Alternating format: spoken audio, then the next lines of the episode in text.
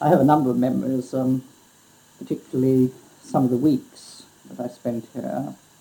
Um, there was one, I think, I don't know whether it's a week or only a weekend, when T.S. Eliot came and delivered some of his poetry. Uh, he talked of, I think, the cat poems, Oh, yes. particularly the ones that he, um, he read to us.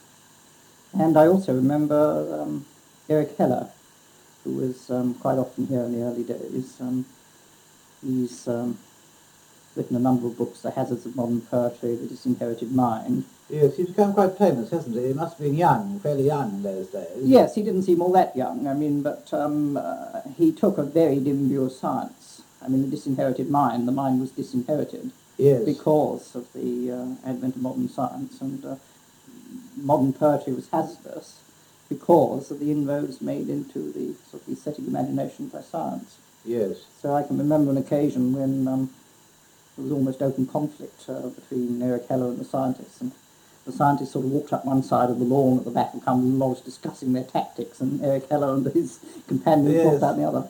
There was another occasion, I wasn't actually here, but I gather it, it, this did happen, that um, he and Sir Karl Popper, as he is now, Yes. were both here together, and uh, I think Sir Walter Moberly had arranged what was called a conversation between the two.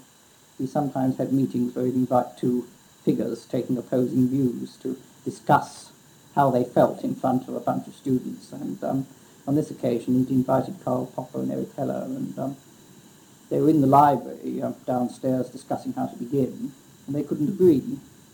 So they refused to leave the library until Sir Walter Moberly uh, marched in and said, well, if you won't come out and talk to the students, I'll bring the students in here to talk to you. So eventually they came out and um, uh, joined in had quite a battle, I believe.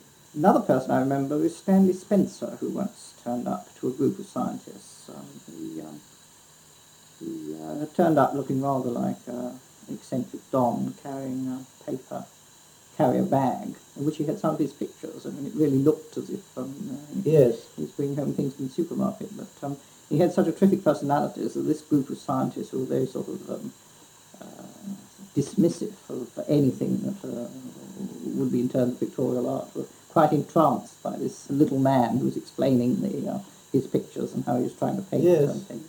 What was the, um, the, the, you you also remember Tillich, you say, what was he like? In, Yes, well, there was an occasion uh, when Tillich and Dodd were here together, and uh, they were arguing about theology, and I think uh, in the end, both of them said there weren't any facts in the gospel, but I think Dodd thought there were interpretive facts, and uh, he called them, and uh, Tillich didn't. But it so happened that I um, uh, took Tillich to the Royal Chapel for the Sunday morning service, and being Trinity Sunday, we had the long creed, um, uh, Quicunque Vult, I think it's called. um, Yes.